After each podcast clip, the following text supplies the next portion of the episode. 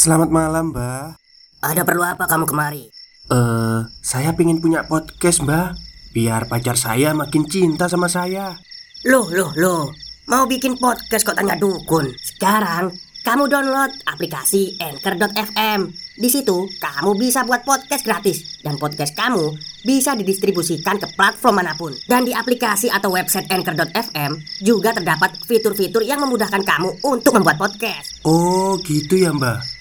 Kalau gitu, saya boleh minta password wifi-nya, Mbak. Buat apa? Buat download Anchor.fm, Mbak.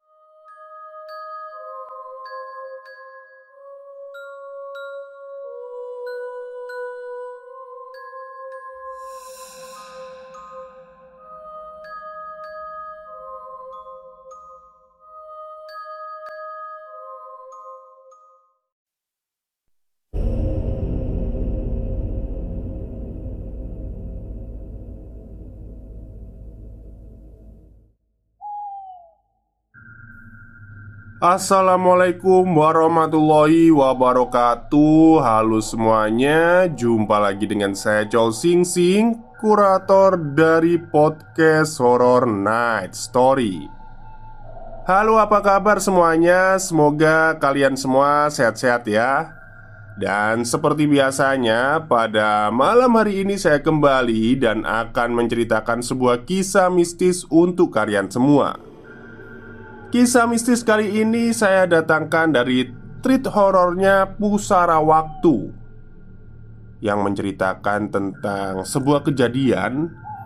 Ya ini kejadian seseorang yang bisa memasuki alam gaib Dan menolong sukma dari sesosok keluarga yang terjebak di situ.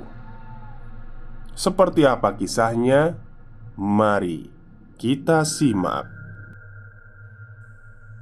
Halo viewers, balik lagi ke Treat Horror Pusara Waktu. Kali ini saya akan membawakan sebuah kisah yang cukup singkat Tapi semoga tetap ada pembelajaran yang bisa kita ambil dari kisah ini. Selamat membaca. Halo, nama saya Yesi. Saya akan menceritakan sebuah kisah nyata yang dialami oleh keluarga saya sendiri Kebetulan cerita ini panjang sebenarnya. Cuman saya akan menceritakannya secara singkat. Keluarga nenekku bisa dibilang sangat kekurangan pada saat itu. Dan karena faktor ekonomi itu jugalah yang kemudian membuat ibuku pergi merantau ke Jakarta dengan harapan bisa mengubah nasib agar lebih baik Setidaknya kami bisa hidup lebih layak Dengan berat hati. Nenekku pun akhirnya mengizinkan ibuku untuk pergi kerja Merantau di Jakarta Dan meninggalkan aku. Aku sendiri pada saat itu dititipkan dan dibesarkan oleh nenekku di kampung. Selama bertahun-tahun ibuku merantau di Jakarta dan sesekali dia pun mengirimkan uang untuk nenekku. Yang kemudian nenekku mengumpulkan uang itu sedikit demi sedikit. Dan dengan itu nenek mulai bisa membeli barang-barang yang selama ini hanya bisa menjadi impiannya saja. Nenek pun kemudian membeli sepetak sawah. Dia membelinya sedikit demi sedikit Sampai kini sawahnya sudah berhektar-hektar luasnya. Itu semua berkat dari ibuku yang sangat bekerja keras di Jakarta Untuk mencari uang. Kini kehidupan kami pun terlihat layak. Namun Tak disangka Setelah hidup berkecukupan Nenek malah menjadi sakit-sakitan. Sakitnya pun sangat aneh menurutku Sakitnya hanya muncul ketika sehabis panen. Penyakit ini seperti orang yang terjangkit gatal-gatal dan dipenuhi dengan bentolan-bentolan yang cukup besar. Orang Sunda biasa menyebutnya dengan sebutan kaligata. Aku kerap kali membantu nenek untuk menggaruk punggungnya dengan menggunakan sisir, bahkan memakai garpu Karena kata nenek, kalau hanya memakai tangan tidak terasa. Setiap kali penyakit itu datang, aku selalu meminta ibuku untuk pulang dan melihat kondisi nenek. Tapi anehnya, setiap ibuku pulang untuk menengok nenek, penyakit nenek tiba-tiba hilang begitu saja. Nenek pun terlihat seperti orang biasa kembali, terlihat begitu sehat. Hanya memang bekas-bekas dari garukan benda-benda tajam masih terlihat dengan jelas. Dan karena seperti ini pun berlangsung selama beberapa tahun, pada suatu saat ibuku pulang kampung dan merencanakan akan membawaku untuk tinggal di Jakarta dan meneruskan sekolah di sana. Aku yang pada waktu itu masih bersekolah SD hanya manut saja dan dengan berat hati harus meninggalkan nenek di kampung. Singkat cerita, penyakit gatal-gatal nenek sudah tidak pernah datang lagi, namun digantikan dengan sakit kepala yang sakitnya luar biasa, katanya. Dan seperti biasa, penyakit itu datang setelah sawah panen.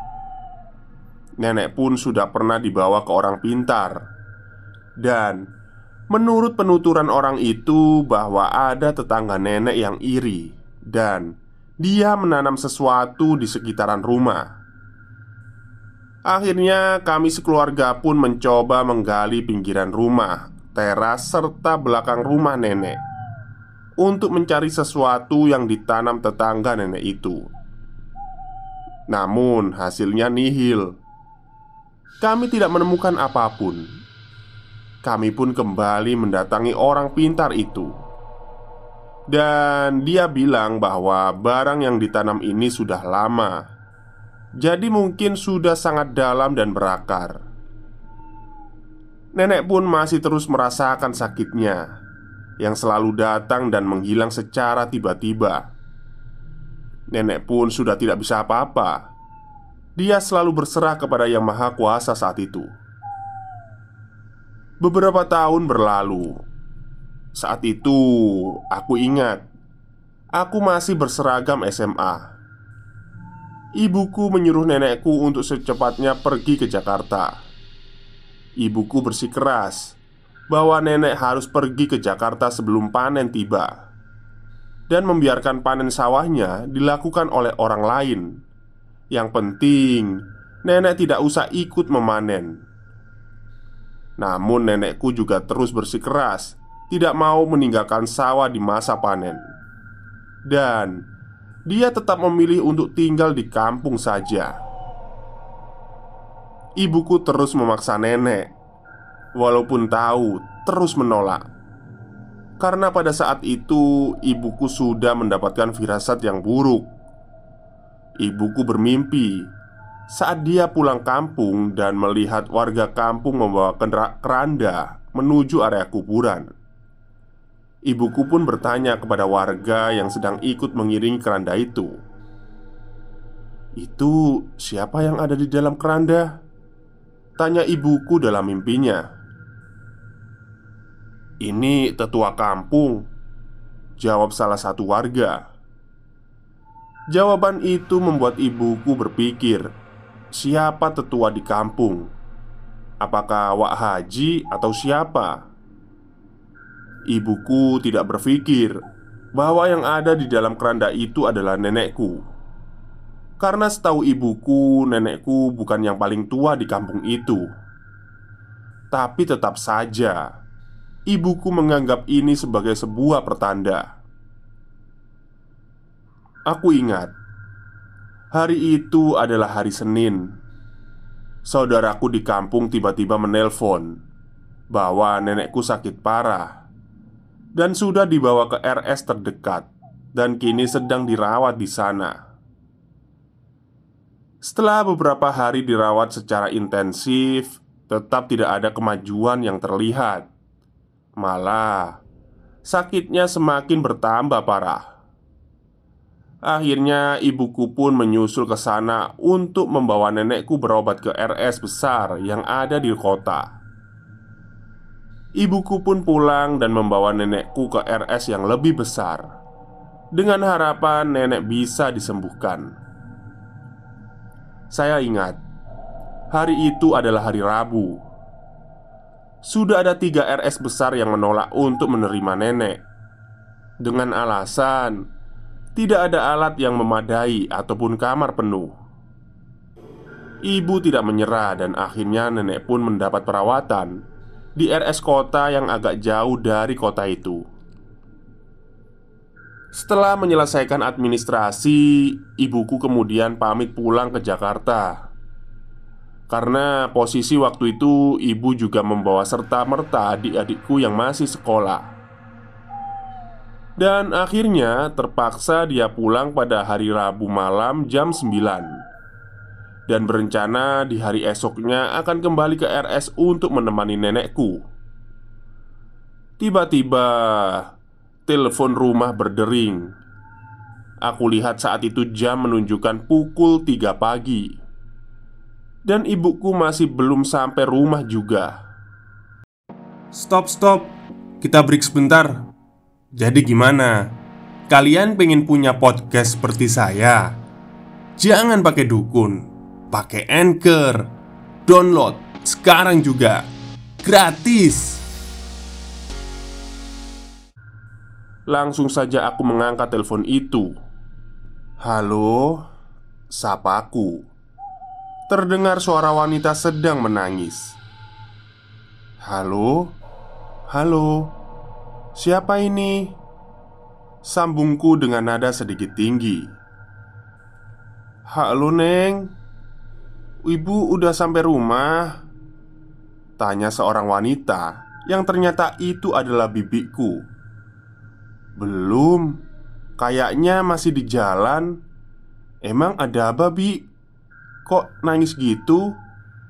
Tanya aku penasaran. Bibi tidak menjawab pertanyaanku. Malahan dia menangis semakin kencang.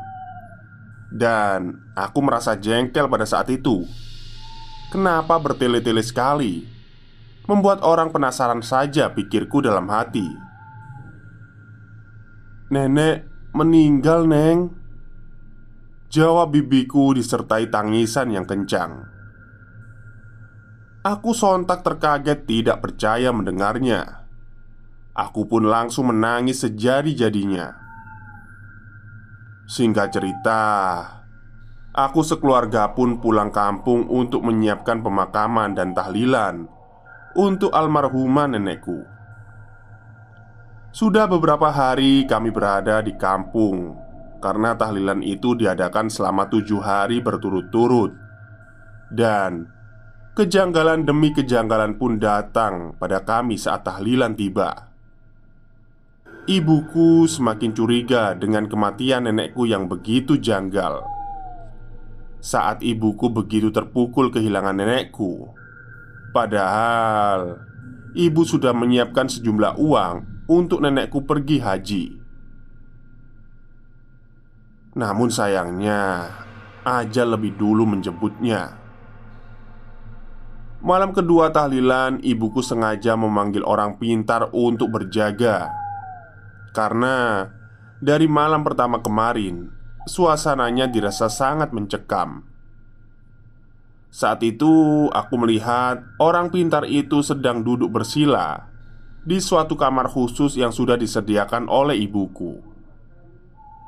Aku melihat orang pintar itu bertingkah sedikit aneh. Tangannya tidak berhenti bergerak, seperti menahan sesuatu.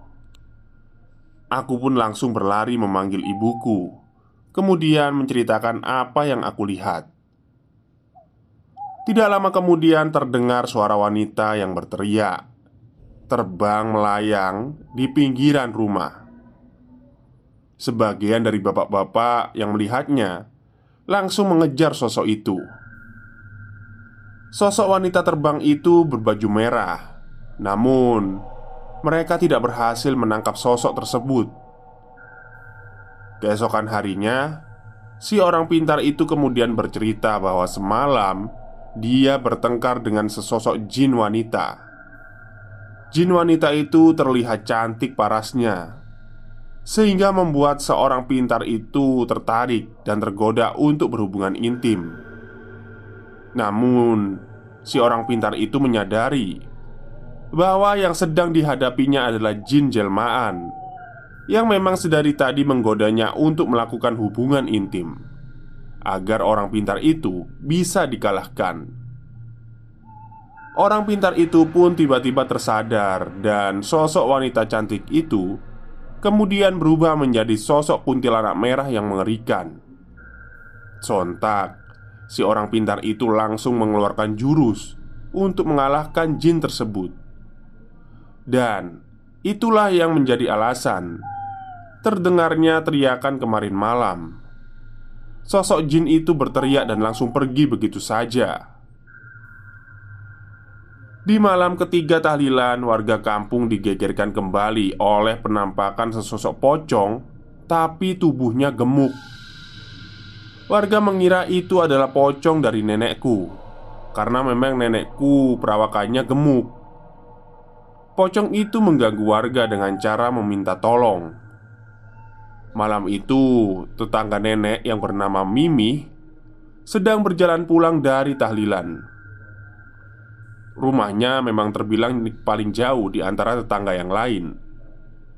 Saat dia berjalan melewati pohon pisang, Mimi melihat sesuatu seperti gedebok atau batang pohon. Pisang yang sangat besar dalam keadaan terbungkus oleh kain kafan.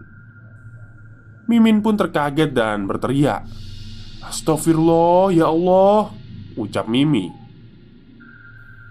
"Mi, Tolong Mi Ucap liris sosok pocong itu Mimi pun berlari terbirit-birit menuju rumahnya Dan menceritakan kepada warga kampung keesokan harinya Apa yang dialaminya tadi malam. Hari berikutnya sampai tahlilan selesai. Entah kenapa ibuku merasa tidak puas. Seperti ada yang mengganjal. Ibuku merasa bahwa nenekku kini sedang berada dalam kesulitan. Dan yang dikubur itu bukan nenekku. Hanya jasadnya saja yang menyerupai nenekku Akhirnya ibu dan pamanku memutuskan untuk menemui seorang kiai Yang katanya bisa menyelesaikan persoalan seperti ini. Ibu dan pamanku pun sampai di kediaman kiai itu. Dan mereka dibuat kaget oleh pernyataan kiai tersebut.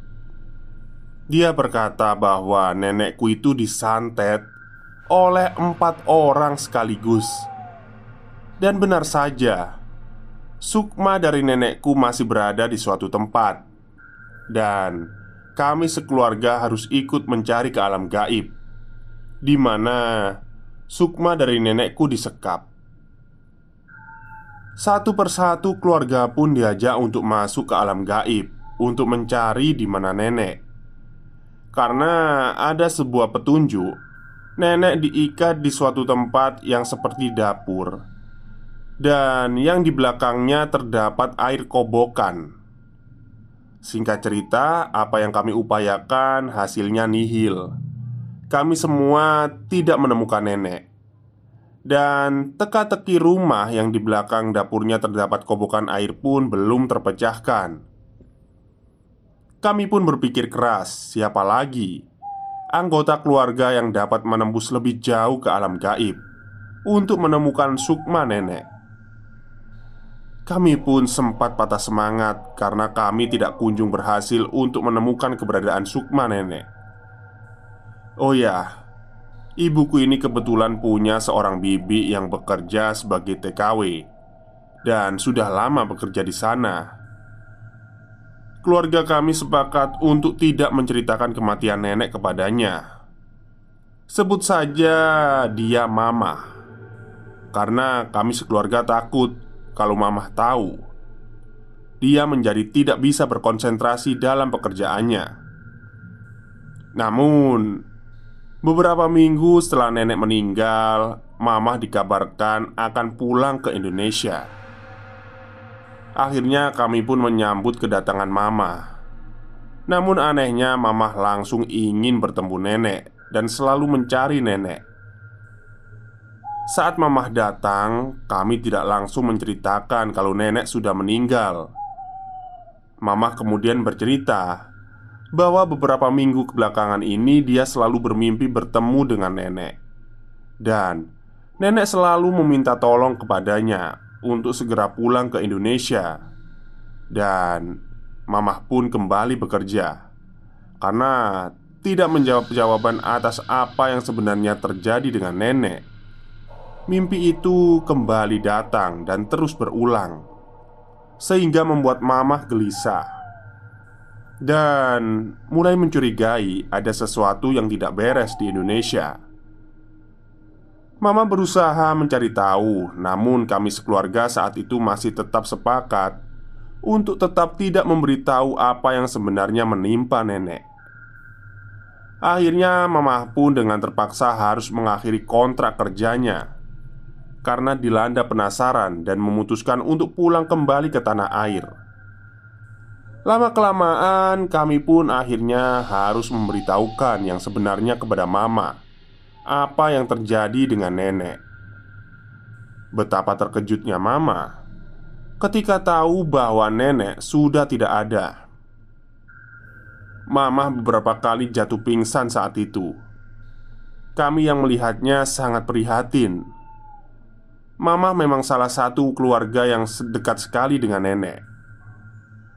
Keesokan harinya, Mama pun dibawa ke tempat kiai yang dulu kami datangi untuk mencoba kembali memasuki dunia alam gaib.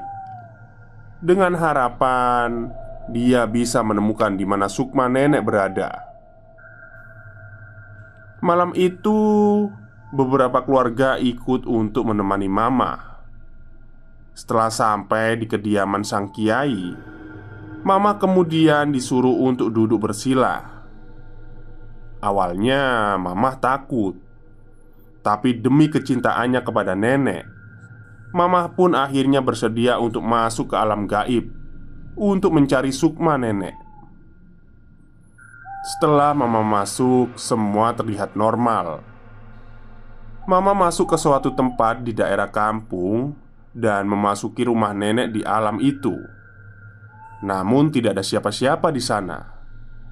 Lalu, Mama memutuskan untuk keluar lagi dari rumah nenek. Ketika dia di luar, Mama kemudian melihat ada sebuah rumah yang di mana rumah itu terlihat seperti rumah yang sudah sangat tua. Akhirnya, Mama pun memberanikan diri untuk memasuki rumah tua itu. Dan betapa terkejutnya Mama ketika sampai di depan rumah tua itu Dia disambut oleh sesosok algojo yang bentuknya sangat besar dan menyeramkan. Mama pun sangat ketakutan pada saat itu Dan bingung harus bagaimana. Namun tiba-tiba terdengar sebuah suara Suara seorang kakek-kakek tua Suara itu memerintahkan agar Mama menghadapi Algojo itu dengan tangan kosong. Suara itu berpesan bahwa Mama akan dibantu oleh kakek itu. Perkelahian pun dimulai. Entah bagaimana, Mama pun tidak percaya karena dia dengan mudah bisa mengalahkan makhluk besar itu. Mama pun langsung masuk ke dalam rumah itu. Ibu, Ibu di mana? Teriak mama memanggil nenek disertai isak tangis. Mama pun berjalan ke arah dapur. Di sana dia melihat nenek yang sedang dalam keadaan terikat pada sebuah batang pohon pisang yang dijaga lagi oleh sesosok makhluk tinggi berbadan berbulu dan bertaring serta matanya merah menyala. Dia berada di samping nenek Mama saat itu sempat berputus asa karena merasa bahwa tenaganya sudah habis dan terasa sangat lelah setelah perkelahian melawan Algojo penjaga pintu tadi. Mama pun berdoa sebisa mungkin kepada Allah Subhanahu wa taala agar melindungi dirinya serta agar diberi kekuatan untuk bisa menghadapi makhluk tersebut. Tidak lama kemudian, Mama melihat ada sebuah sosok yang datang, dan ternyata itu adalah seorang kakek-kakek berjubah putih. Semuanya serba putih, bahkan jenggotnya pun berwarna putih, dan membawa sebuah tongkat. Kakek itu berada tepat di belakang Mama. "Ayo, Nak, kakek hanya bisa bantu dari belakang karena yang bisa melawan makhluk itu dan membebaskan saudaramu adalah dirimu sendiri. Kakek hanya bisa memberimu kekuatan tenaga dalam aja. Bisik kakek itu kepada Mama. Mama menganggukkan kepala, tanda tanda paham maksud si kakek. Tiba-tiba, Mama merasa menjadi lebih berani dan seperti memiliki kekuatan untuk menghadapi makhluk yang sedang menyandra Sukma nenek. Tanpa pikir panjang, Mamah pun langsung bertarung dengan makhluk itu, sembari sedikit berkomunikasi dengannya. Mama penasaran sebenarnya siapa yang menyuruh makhluk itu untuk menyekap nenek di rumah ini. Hohohohoho kamu semua juga mengenalnya pasti orang itu. Teriak makhluk itu disertai tawa yang menggelegar. Raga mama yang saat itu sedang duduk bersila Terlihat sudah basah kuyup oleh keringat. Saudara-saudara yang lain hanya bisa melihatnya disertai doa. Semoga mamah bisa selamat di alam gaib dan juga bisa melepaskan Sukma nenek yang saat itu sedang tertawan. Sekitar satu jam berlalu, akhirnya makhluk besar itu bisa dikalahkan oleh Mama. Namun, makhluk tersebut tetap tidak memberitahu secara detail siapa sebenarnya yang menyuruhnya. Makhluk tersebut selalu berkata hal yang sama, bahwa kami sekeluarga mengenal orang itu. Setelah berhasil mengalahkan makhluk tersebut, Mamah langsung memeluk nenek dan melepaskan ikatannya. Nenek pun menangis, begitu juga dengan Mama. Kami melihat ragah Mama pun mengeluarkan air mata pada saat itu. Namun, saudara-saudara yang lain pada saat itu melihat ragah Mama menangis kemudian menjadi panik, takut terjadi sesuatu pada Mama karena tidak ada yang bisa menyusul ke sana. Tidak sembarangan orang bisa masuk ke alam gaib dan kuat berlama-lama di sana. Hanya orang-orang tertentu saja yang bisa, dan salah satunya adalah Mama. Singkat cerita, Mama pun mengantar nenek menuju kuburan, di mana nenek dikuburkan. Namun, ketika dilihat oleh Mama, itu bukanlah kuburan, tetapi sebuah rumah yang cukup besar dan mengeluarkan cahaya. Mama dan nenek pun kemudian berpelukan untuk terakhir kalinya. Namun, Mama tidak mau pulang saat itu, bahkan ingin ikut dengan nenek tinggal di rumah itu. Lalu, tak lama kemudian, kakek berjubah putih itu datang kembali dan melarang Mama. Dia menyuruh Mama untuk kembali ke alamnya karena masih banyak tugas yang belum diselesaikan. Akhirnya, Mama dan nenek pun saling berpisah. Mama melihat nenek masuk ke dalam rumah itu sambil menangis. Mama kembali ke dalam raganya dengan selamat dan begitu kelelahan. Mama langsung pingsan pada saat itu, dan beberapa saat kemudian dia siuman kembali dan langsung menangis dengan kerasnya. Saudara-saudara yang melihatnya pun ikut menangis saat mendengar Mama bercerita apa yang dialaminya di alam gaib, bahwa nenek sudah pulang ke rumah barunya. Teman-teman bisa petik bagian positifnya, ya. Ini kisah nyata. Percaya atau tidak, bahwa hal-hal yang seperti itu memang terjadi. Tokoh Mama dalam kisah ini sampai sekarang alhamdulillah masih hidup. Dan namun keadaannya dalam keadaan sakit-sakitan. Mohon doanya agar beliau dalam lindungannya. Saya pun menceritakan ini sambil sedikit menitikkan air mata. Begitu jahatnya manusia sampai tega melakukan hal seperti itu. Kami sekeluarga pun juga tahu siapa sebenarnya yang melakukan. Tapi kami sudah mengikhlaskan kepergian nenek Dan biar Allah saja yang membalas perbuatan jahat mereka Terima kasih Oke, terima kasih kepada Pusara Waktu yang sudah mengizinkan treat horornya untuk saya bacakan di channel saya ya.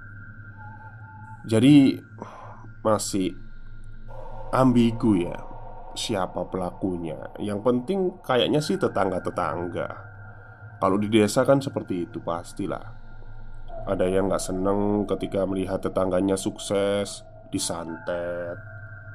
Ada yang nggak seneng ketika melihat tetangganya beli apa tanah gitu ya. Terus tanahnya dikasih apa gitu. Ya mungkin seperti itu. Oke, mungkin itu saja pada malam hari ini yang bisa saya ceritakan.